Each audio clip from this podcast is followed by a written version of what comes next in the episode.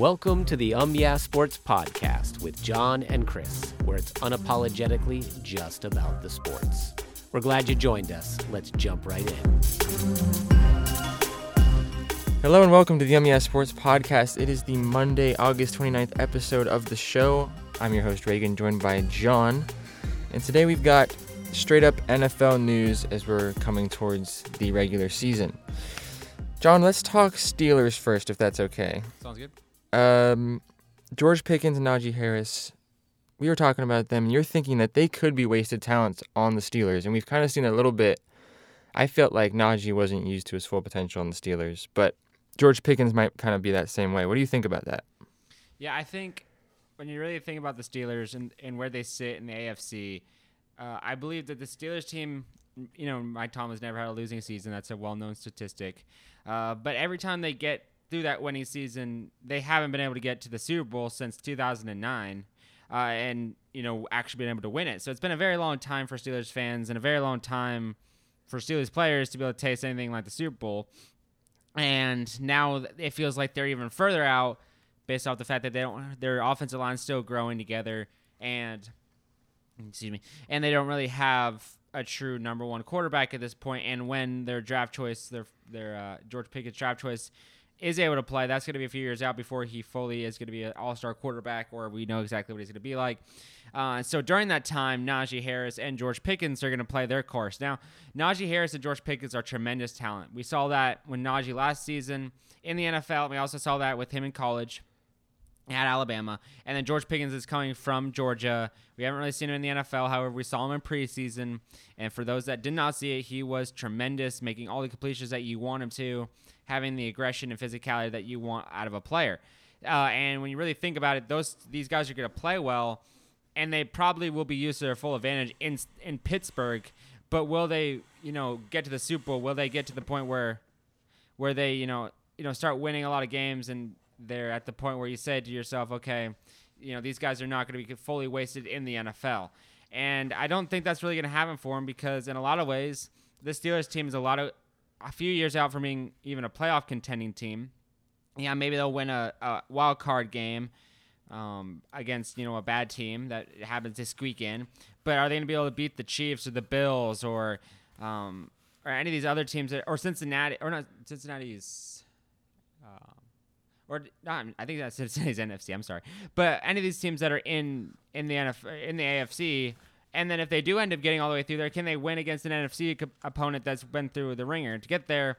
I don't think so. So at this point, you really have to think that Najee Harris uh, and and and um, George Pickens are at a point where they're gonna play out, they're gonna do their best, but at some point they're gonna get a little annoyed with the lack of results that are gonna be coming from this team because yes, they've got a few good defensive pieces, and yes, they've got a few good offensive pieces, and if they're able to put it all together, you know, they'll probably have a good, uh, good couple seasons, and they'll like the players will like that, and they'll and they'll want to keep going, and but eventually every player gets to the point where they say, okay, it's time for you know a, a strategic change here, where I go to a place where I can win, and obviously both these guys are a couple years out from that. George Pickens more than Najee Harris because they're you know only a couple years in at this point.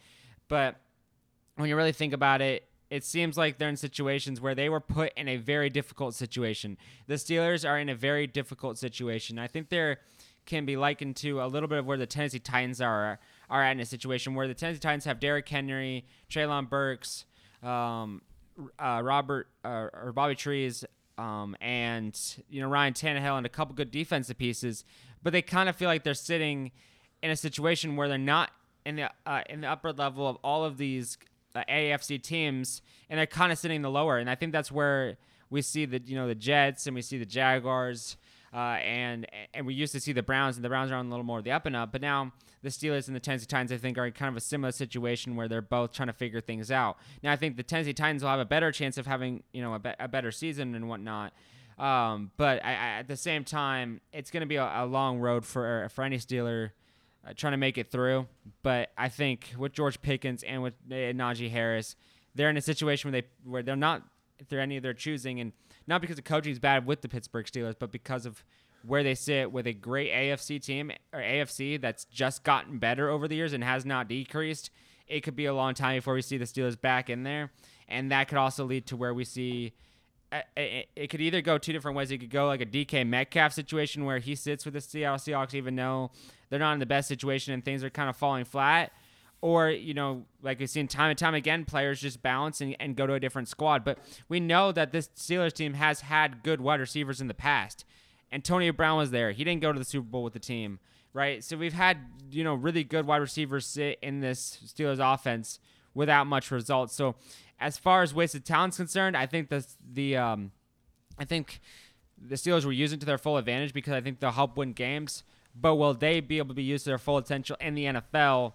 I don't know. And will they at some point fall out of favor in the NFL because of who where they are and where they've been drafted into? Those are all possibilities, but I think it's an interesting situation for these guys, and I'm excited to see what what ends up happening. Uh, because these pieces are good, but I don't think they're the pieces that are going to turn around a franchise. Usually, a quarterback or some defense places, players do that. So, but yeah, I think at this point the Steelers are in a situation where they where these guys are going to be fighting and might not even be on the Steelers for for a full career. All right, yeah, it'll be interesting to see what they can do, and if, like you said, they decide to try to like force their way out of a team and try to get to a playoff con- or uh, Super Bowl contending team. But we'll have to see. Uh, let's look at the Green Bay Packers. Adams is gone, as we know. He went to the Raiders, and his replacement, Romeo Doubs. People are saying he might be a super sleeper. Do you think that that's true? Do you think he's going to be able to fill? Well, he's definitely not going to be able to fill Davante Adams' shoes. But do you think he'll even be a reliable target for Rodgers to throw to?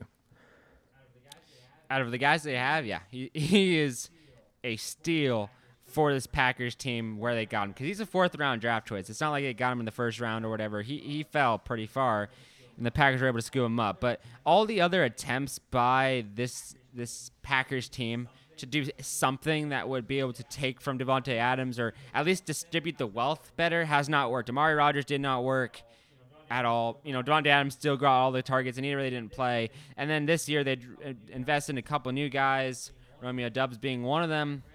And from everything I've seen in preseason and everything I've heard from Aaron Rodgers, it sounds like they're very, very excited about this kid and what this guy can do because he's not same type of player where he's not going to get Davante Adams type numbers, of course, but he is a step in the right direction, a reliable target, a guy that can have a vertical threat and make plays like that and get the tough catches. We saw that throughout preseason countless times. So do I think he'll have a lot of success in the NFL? Yeah, I think he'll have a lot of success in the NFL. Do I think he'll have good success for the the Packers? And I did think he'll be the piece that they've been waiting for. It's quite possible. So I think in a lot of ways it's, it's a good move by them, and having him as an option to pass to is just going to help. And that's one of the reasons on on Sneaky Good I've been mentioning his name a lot is because I think he is going to be on the football field. I think they are going to give him opportunities. I think it'd be foolish for them not to. And when he gets those opportunities, I think he's going to make the most of it. Now he is going to have to try. Randall Cobb's still there. Uh, I'm trying to. Christian Watson is still there, right? These guys that are supposedly the number one target, but I think that's just as open as it possibly could be about who's going to be that guy to step up and take that role, take that position. And as such, I think it's going to be you know a little bit of a long, winding road to get there. But I think this is. I think he's the guy that's going to get touches and he makes success and has success on the football field he's going to be able to get the ball. He's going to have time on the field, which is going to make him a great fantasy football player as like a second string guy. But as far as the Packers are concerned, the Packers need someone. They desperately need someone. They need more than one somebody. So if Romeo does it, Christian Watson does it, Randall Cobb does it, and then you get Tonyan as a as a tight end, and then the running backs. That's a good offensive guy, uh, core of guys. But Amari Rodgers, Christian Watson, these guys are going to have to step up and have success on this football squad uh, in order to help this team out. But I am very high on uh, on Romeo Doubs. I, I, drafted him personally in very very late round because I was able to get him uh, and, and grab him. But the article that I posted on Yes Sports just basically says that. Uh, he's a super sleeper, which means a lot of people are, you know, kind of negative about him or don't even know about him. But at this point, your eyes should be wide open to him. That's the point he's making. I totally agree. He's gonna have a great uh, success if he plays well. His his future is in his own hands at this point. He either can make himself one of the best targets, the number one target for Aaron Rodgers because he's kind of vouching for him, or he can have a bad career if you know, depending on what happens over the next couple of weeks. And with football season only being a couple weeks away uh, 13 days away till the first Sunday, and then just a couple, a little less than that till the first Thursday game. He's gonna have time, and and, and success is gonna happen for him. But yeah, I think he's gonna have a lot of success in the NFL. I'm excited to see what he's able to do. Yeah. All right. Let's see what he does. And um, for my sake, maybe not hoping he puts up so many fantasy points, but we'll have to see. Before we move on to Belichick's interesting comments about the Patriots preseason, let's get your quick thoughts on Jimmy G just being signed. What do you think about that? Yeah, so he just signed uh, a deal that makes him the highest paid backup quarterback in the NFL to stay with the Raiders or Raiders, stay with the 49ers. Uh, and I think a large portion of that is because they do not want to see him go to the uh, go to the Seattle Seahawks and, and, and play against them. That's very low on their list, and it proves how much they how you know how highly they think of Jimmy Garoppolo and then what they actually think. Because I think a lot of teams and GMs are like, you know, we have a great relationship with this player. We don't want to see anything happen to him, you know, and then they end up releasing him to go somewhere else with John Lynch in this situation, he's like actually putting his money where his mouth is. He's saying, okay, we'll actually sign you and keep you. That's how highly we think about you and how much we want to keep you on this roster and on this squad. And as such, we will make you the highest paid guy uh, as far as a backup is concerned. What else is nice about this, and something I, I like about it, and this is something I haven't really mentioned, is uh, I think in a lot of ways with this move, it allows the pressure to not just fall on Trey Lance because if Trey Lance is struggling and he can't find his footing and he needs a little bit more time, Jimmy Garoppolo can step up in there, feel comfortable in this offense. It's not going to take any time for him to relearn it. He's already been there and he can just kind of let things happen, make moves and all that, and, and, and be perfectly fine in that front. So that's a really good positive for it.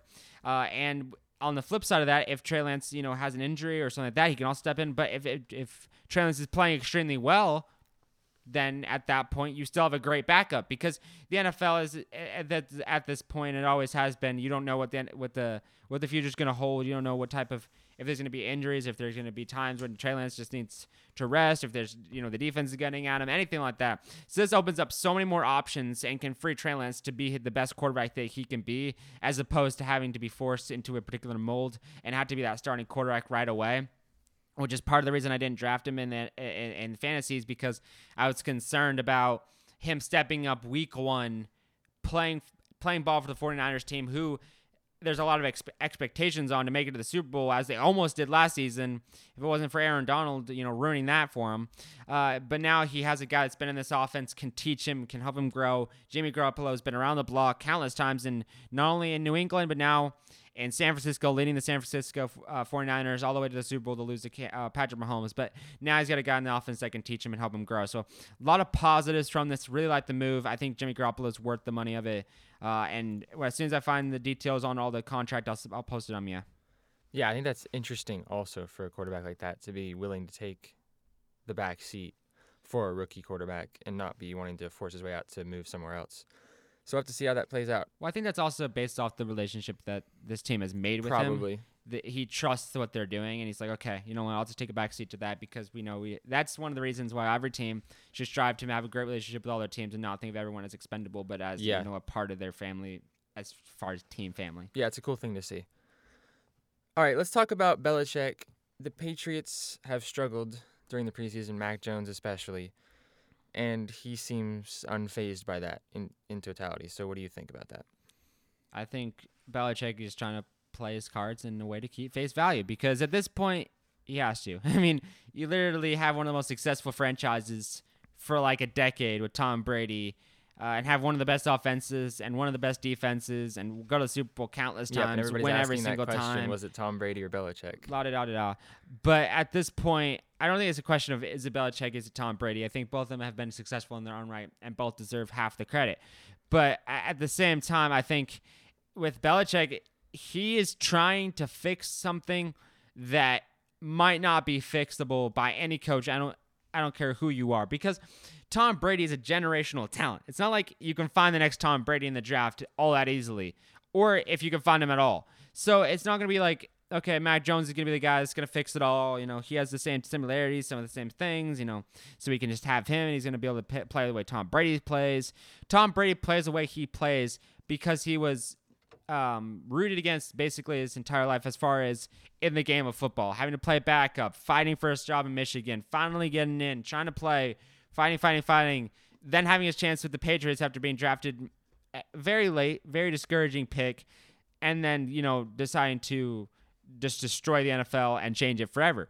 With Mac Jones, you don't know what type of quarterback he's going to be. You don't know where he's going to sit. You don't know exactly where it's all going to look and everything that's going to happen. But there's a tremendous amount of pressure on him because of who came before him. And with all that pressure, now it's on Belichick. Now it's on him. And Belichick's like, hey, you know, just keep your expectations reasonable because this team, and quite honestly, does not have a good wide receiver core. It's struggling. It's been injured. It's had trades. They're trying to find their footing. Their tight end core uh, with Hunter Henry isn't terrible, but it's not playing all that great. And defensively, at some point, that defense is going to click because they're talented, but we don't really know how long that's going to take. So honestly, it's just him trying to figure it out. The only thing he could do differently, and the only thing I think is his fault in this whole deal, is having two offensive coordinators and not just saying, "Here's our guy," because as soon as that happens structure starts to take place and we and it has an opportunity to just kind of you know get things going in the right direction get things taken off. Now as far as his comments are concerned about how it only matters you know week six week seven into the season don't mind that at all. Totally agree. You know it, it matters once the football season begins you get in the middle of the season you have to be playing well to get to the playoffs Makes sense. The record matters at that point.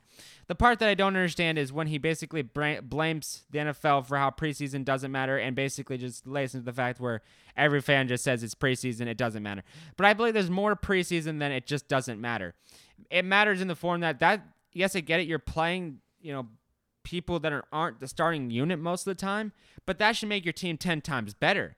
It shouldn't make them 10 times worse, and that's an excuse for you to kind of lay into and say, okay, you know, we're not going to you know, there's accountability that needs to be taken by Bill Belichick to say, we're learning, we're growing, we're still trying to figure it all out because that's what the media already knows about. We know that it's just going to take time. Now, obviously, I don't think Belichick wants to admit to that.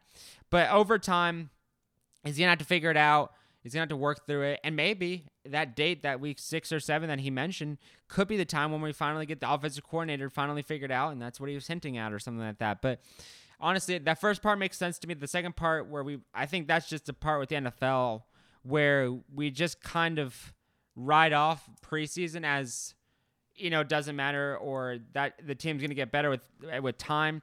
I believe the preseason is very helpful for knowing your team. I believe it's very helpful for fantasy, and I believe it's very helpful for coaches, not only for eliminating people off your roster, but also know where you stand, how your players are playing, how they're making the reads, how they're playing, how they the the backups are doing. How can you put these guys in? How can they fit the scheme? There's so much within the nitty, the nitty gritty, and if any coach knows about all that, that's Belichick. Belichick knows what he's doing when he combines a roster and makes it work. So there's not anything to go you know against there, but like you mentioned, this team has went through the ringer during the preseason uh, and through you know OTAs and having bad practices and having that amplified. But I think it's amplified too much because the expectation on a second year guy shouldn't be, oh, it's Tom Brady already. Look at Tom Brady over there. Like just because he plays in the same uniform that Tom Brady had played in for 10 10 years or I think a little more than 10 years and then finally went to the Bucks.